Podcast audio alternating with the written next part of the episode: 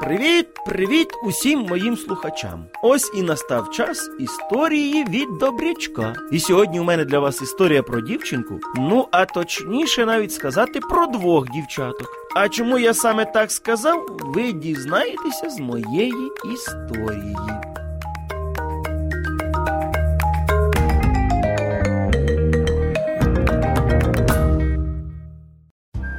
Софійка була славною дівчинкою.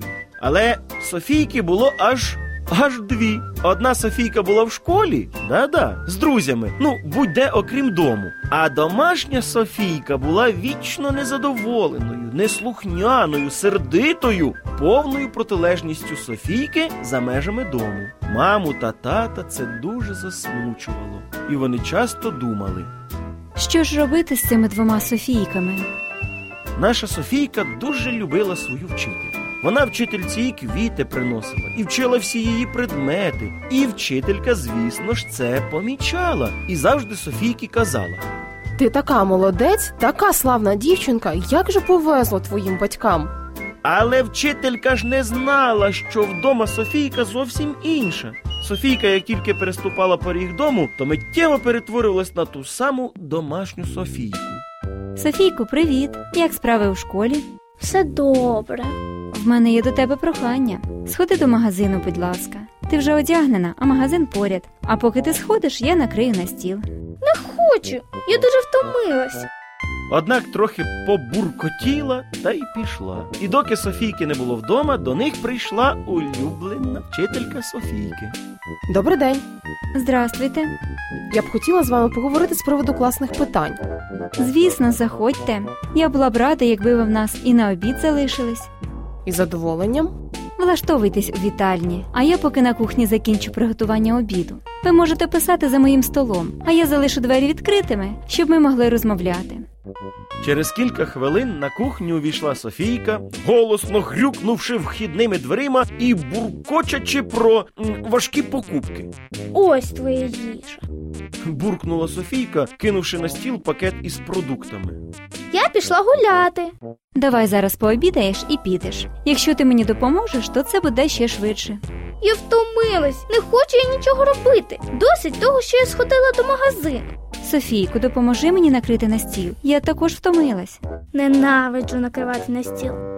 Грюкнувши знову дверима від шафи, дістала скатертину, аби як розстелила її на столі, кинула біля тарілок виделки і вже приготувалася йти. Донечко, постав, будь ласка, ще один прилад. У нас сьогодні на обіді буде гостя. Ти можеш з нею поки поговорити. Вона у вітальні. Софійка злякано озирнулася і побачила свою вчительку. Але матусю, Зовсім іншим тоном заговорила Софійка. стіл не накритий для гостей. Не накритий, але він накритий для мами. Матусю, я б хотіла накрити його краще. Вже пізно. Ми не можемо змусити гостю чекати. Запроси її. Переживаючи, Софійка зайшла до кімнати. Мама запрошує вас прийти до столу. Дякую, вже йду. Вибачте, а ви все чули, що я говорила? Мені дуже шкода, що ти вдома не така, як у школі. Будь ласка, вибачте. Я більше ніколи, ніколи не буду такою неслухняною. Ну, Та й дійсно, по правді кажучи, Софійка більше вже ніколи не була такою нестерпною.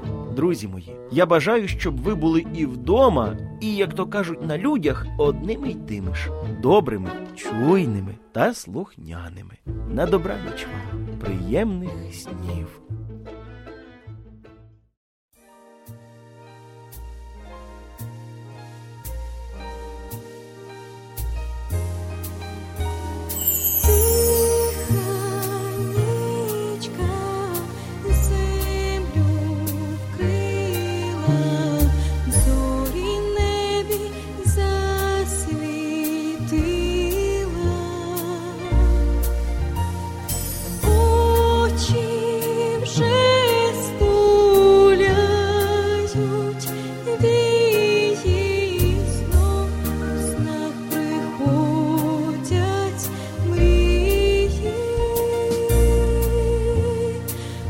очі вже стуляють вічі сном, у снах приходять мрії сном, у снах.